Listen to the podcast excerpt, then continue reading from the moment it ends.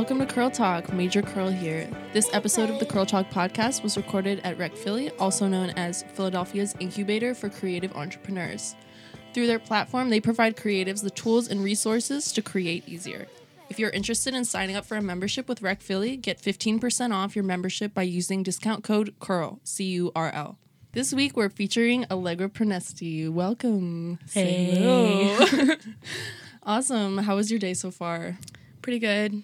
Crying in bed, usual. Usual. Yeah. Well, thank you so much for coming this week. I'm going to start by asking you a couple questions.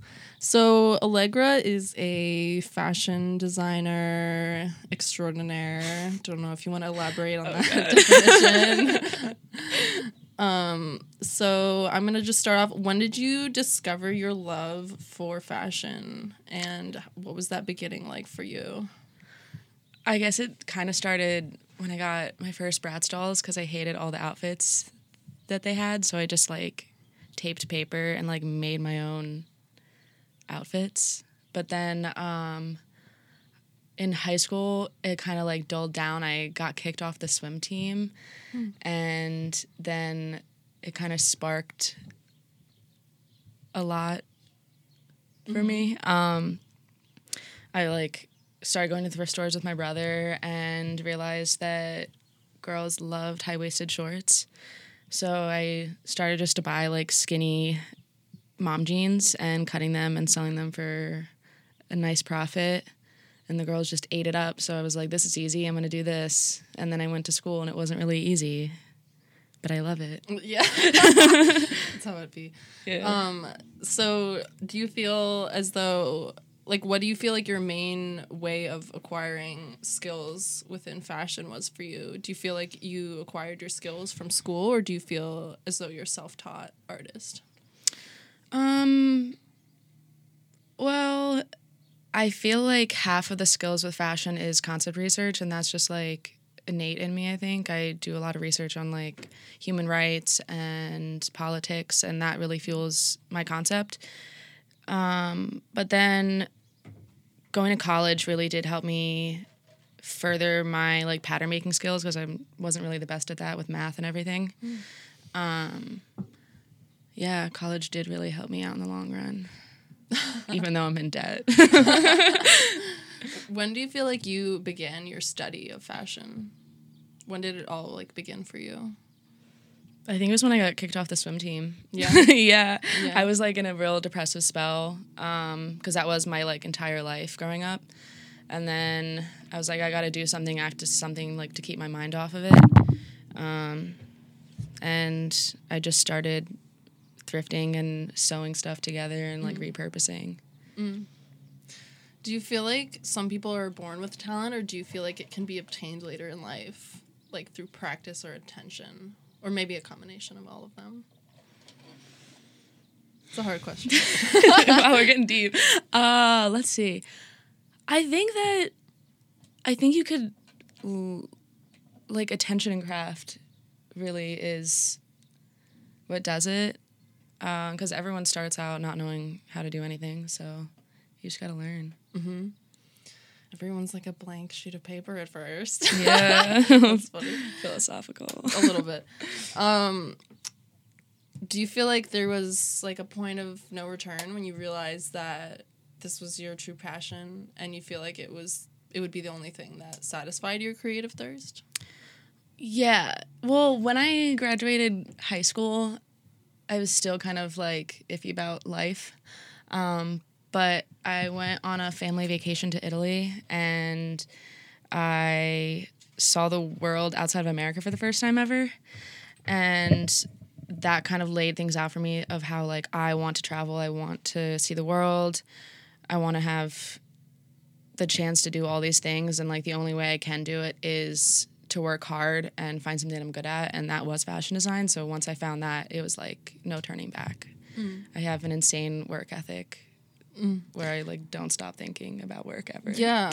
No, I feel that very much Yeah. myself that I it's hard for me to stop my mind from thinking. Like once I start on like a a creative tangent, like I can't really stop it and sometimes I'm like up at weird hours of the night just thinking about it. I'll be at a warehouse party, like taking notes of what I need to do the next morning in the studio. I'll be like, Sometimes it happens in like the weirdest places. yeah, For real though. So you feel like tra- you your desire to travel kind of inspired um your interest in in finding a craft that could make you successful. That's yeah. interesting. It was it was like desire to travel and desire to like kind of keep living, if that makes sense. Mm-hmm. Like, there's so much more to see, kind of thing. Mm. Does your perception of your own identity play a role in the expression of your craft, study, medium, any of the above? Oh yes.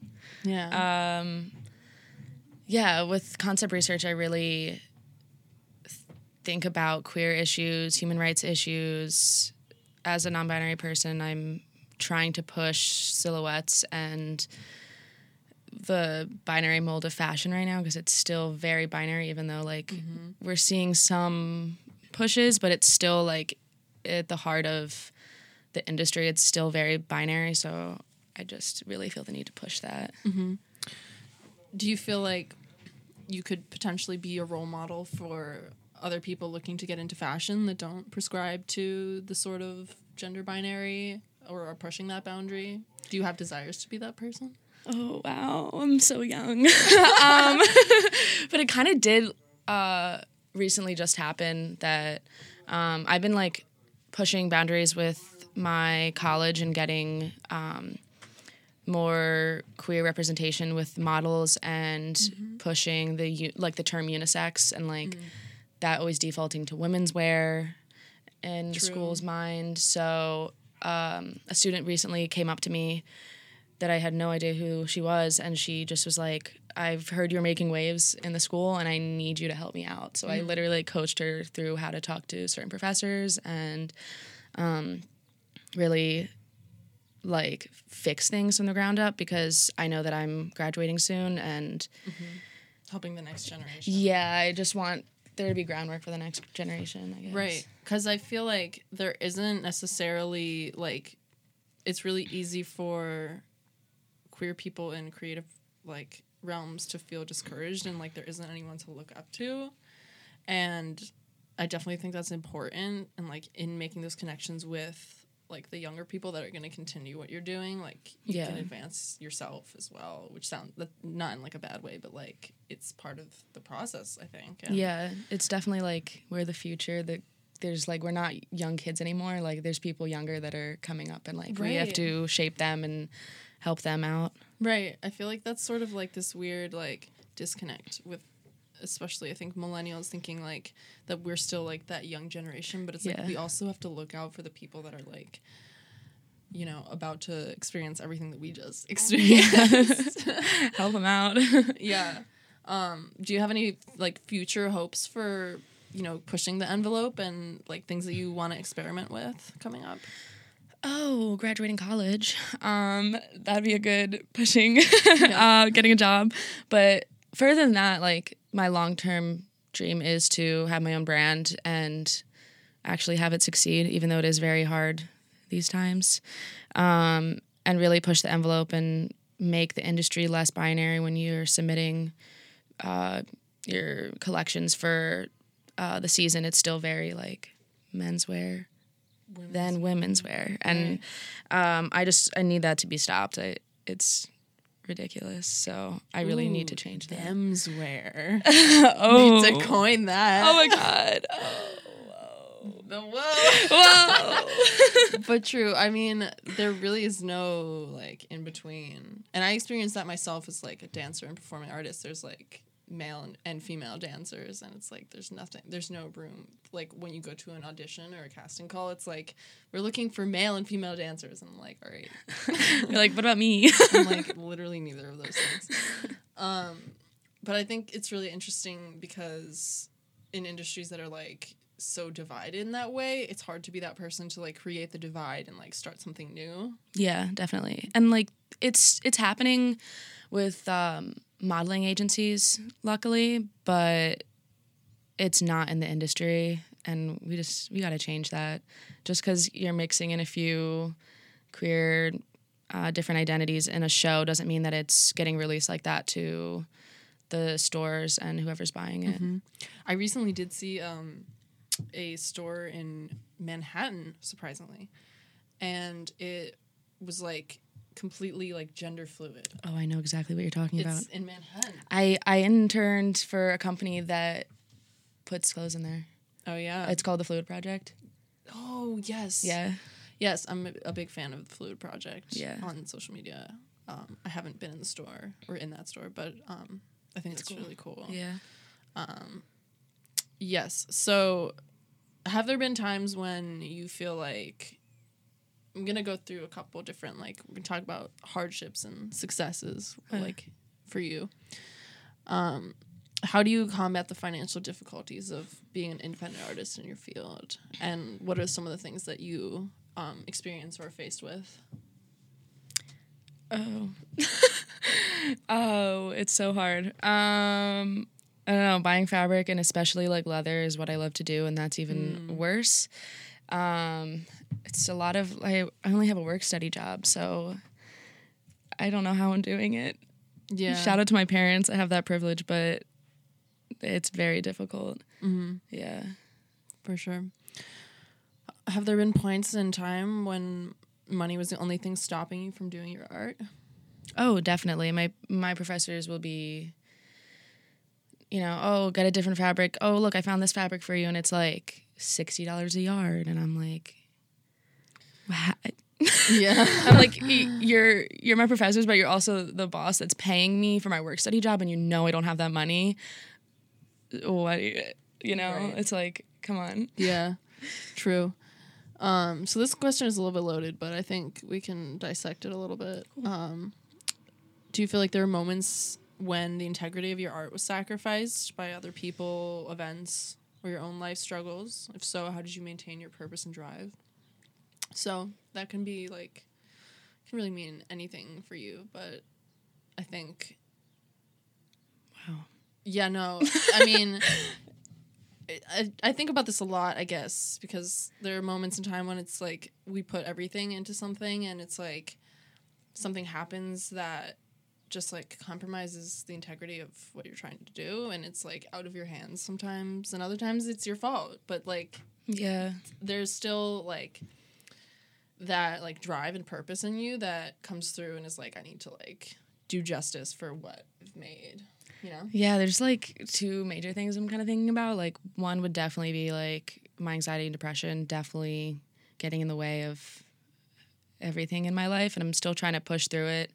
Um, but it's very hard to meet deadlines when you're struggling with that and also you can't sleep because you're in the studio all hours of the night. So how are you even supposed to be mentally okay without sleep, let alone mental illness? yeah Um, yeah, and then also, uh, I was recently in New York Fashion Week, and I showed a collection that was um, based on queer chosen families, and it was like based on a um, 60s nuclear family. So I had like the mom, dad, and the two kids, but a queer spin, of course. So the mom was like a trans woman, and you know the two non-binary children, and um, when my school um, announced that I was chosen to go, my professors talked like sat me down and were like, "This is beyond our control, but you have to pick women's wear or men's wear." oh Yeah. Oh. Oh. And it's Oh, like I love my professors for sitting me down, but they were like, Allegra, don't fight it. Like we can't this is above our head. Like we can't do it. Right? so I was going into it and I was like, damn, well, I guess it'll be menswear.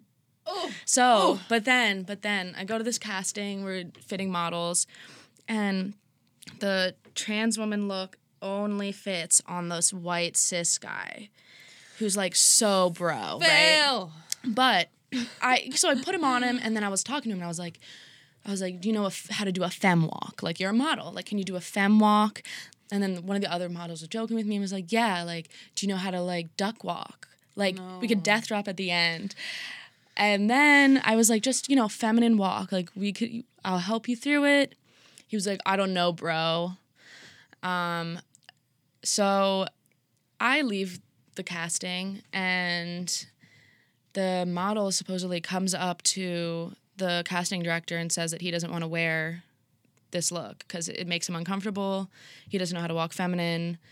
Um, and thankfully that casting director was like, if you don't want to wear that, you're not wearing anything and you're cut. So they kicked That's him out of the show. And I walked into my New York Fashion Week show Oh. and my model wasn't there. And the director came up to me and was like, We had to make a few changes, but I brought in this great model for you. And I was like, Perfect, let's go. Like, at least it's not like a femphobic, transphobic, homophobic model that's walking, you know, like I'm young and I'm not that um, into the industry yet. I don't have a name for myself, but it still means a lot to me that people higher up will do those things for me and keep that in mind, you know. Yeah. I mean, it's good to have people looking out for you Yeah. and your vision and what you're trying to do. Yeah.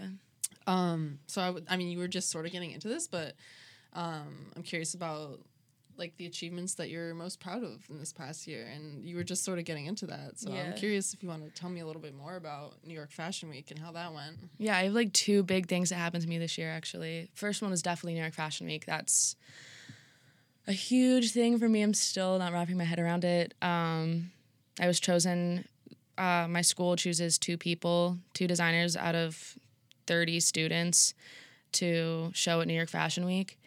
And it was me and my best friend. And it was just like a crazy eye opening experience like being able to cast models and everything and then you know being backstage that rush of like getting the models dressed and everything and then the craziest moment which is still i feel like i blacked out the moment i hit the runway but waving at the end coming down after oh, like the Oh, that's finale so- I just got chills for you. I literally was like, I don't know what. I literally just ran out and I was like smiling. Like I had this whole plan that I was gonna like walk down to the end and like put my fist up at the camera and everything, and then like walk back and be like calm, cool, and collected, and then.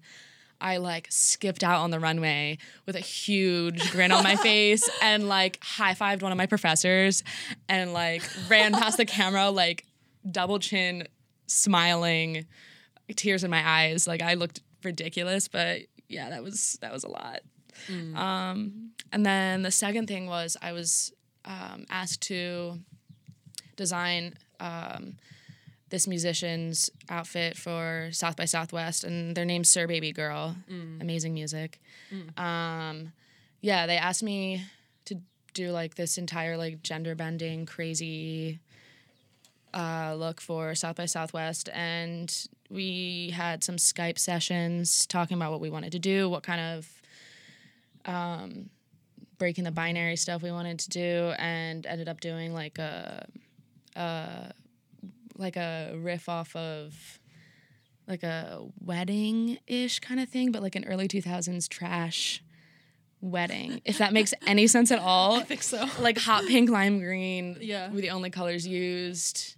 A giant tulle skirt that they wore like different ways each show, and I made four different pieces for the one look, and it was able to be like interchanged at different shows, and just seeing like the press photos of them in the look and like the videos of like the crowd like screaming at them from you know the audience and like having them wear my look and having the look have movement and give it life like it was just crazy for me because i think long term like i do also want to make um, outfits for musicians because i love i don't know i love music. That's a really good specific niche thing that i love music I think- that's why. it's well it's really cool when you can find an area where th- that's like sort of untapped or like s- someone hasn't been like this is what I specialize in. Yeah. and you're just like and you just capitalize on that so hard. It's, Yeah. it's such a like satisfying feeling. Yeah. That, that I think that's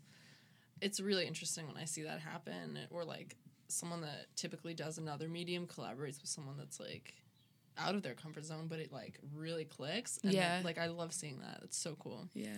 Um, what are your hopes to progress your craft and future endeavors within the next two years? Do you have any definite goals or lofty goals you want to launch into the universe? I would really like to get a job after college. Um, I, Honestly, mood. I'm literally about to cry. Like, what? I'm graduating uh, so soon and still no sign of a job. Keep applying. Don't hear back. I graduated a year ago, and I've been having that realization too, and everything. But it's like, I don't know. I was talking to somebody today, and they're like, you plant the seeds over time, and then things Yeah. just sort of like come to you. It's so hard. Like I, I'm in between getting a smaller brand job and like growing with it and loving the company and working odd hours and like having that creativity all the time constantly mm-hmm. and like you know getting into every different part of the company. Or do i you know do like a big corporate job where it's just 9 to 5 but i'm sitting in a cubicle and don't really have creativity but get paid a lot. Right. it's just like i don't know what to do. It's Yeah. it's hard. So, any so definite goals or getting that job? yeah get a job like lofty goals. You know, like what do you want to launch into the universe? oh i want to be the next like It doesn't. Ma- it doesn't have to even make sense. You know. i want to be vivian westwood Oh, facts. That's what I want. I want to I want to move to Berlin. I want to get over my fear of leaving my mother and move to Berlin and start a brand and have like take over the world and have all my um, garments make people cry and feel emotions and educate them and change the world. Boom. Ooh. Ooh. true. True. True. true. Pray for me. No, you're doing great. You're doing it. Um, so yeah, I'm gonna ask. Yeah, I always do one silly question. Um, if you were a dinosaur, what kind of dinosaur would you be and why? Whoa, I haven't thought about dinosaurs in so long. Let's see. We can do a visual search if you need What are those ones that are like we may need to do a visual search. the one that's like has the the spikes on the back and it just kind of like eats the grass and is like slow and chill but like spiky and kind of like hardcore. Badass. Probably could see it wearing a leather harness. Yeah. Fuck yeah. but also just like soft and eating some grass, you know? Like that's me. It's really funny because for some reason that just reminded me of this. I have a friend that came over and decided that my cat was a Pisces. And I was like, and then for some reason, when you were just talking about that dinosaur, I was like, I wonder if that dinosaur would also be a Pisces. Me, your cat, and the dinosaur. All you a Pisces? Oh, of course. What? Oh shit! Well, it was just Pisces season yes. recently. I'm a soft so- little baby. So yeah. Um so I will give you this opportunity to plug anything that you're working on, your social media, um, anything you would like the folks to know, how they can keep up with you, how they can pay you, how they can my Venmo. stalk you, like social media wise. I don't you know? Oh, yeah. All the things. well, my Instagram is uh what is it? Oh, Allegra Pronesti. That's literally just my name. Two L's like the allergy medicine. Um and you know my Venmo is X3I Allegra, so like get on that if you really want to support. Hey, Hey. get that. I had that emo phase. I'm sorry about the X3I, but yeah. Oh. Alrighty. So that concludes our episode. If you want to follow Curl Talk, you can follow us on Instagram at Curl Talk Podcast. That is C U R L T A L K Podcast. And if you want to follow me, you can follow me at underscore major underscore curl. Thanks for listening. Beach. yeah, there's some other stuff that I edit on, but it's generally like a full cut. Like there's no edits. Weird. I hope that worked. Thanks for listening. To hear more, you can find Curl Talk on Anchor FM, SoundCloud, and iTunes podcasts. This episode of Curl Talk Podcast was recorded at Rec Philly, also known as Philadelphia's incubator for creative entrepreneurs. Through their platform, they provide creatives the tools and resources to create easier. If you're interested in signing up for a membership with Rec Philly, get 15% off your membership by using discount code CURL, C U R L. Curl Talk is a safe space that doesn't support transphobic, homophobic, xenophobic, ableist, racist, prejudice, or otherwise hateful comments. babe.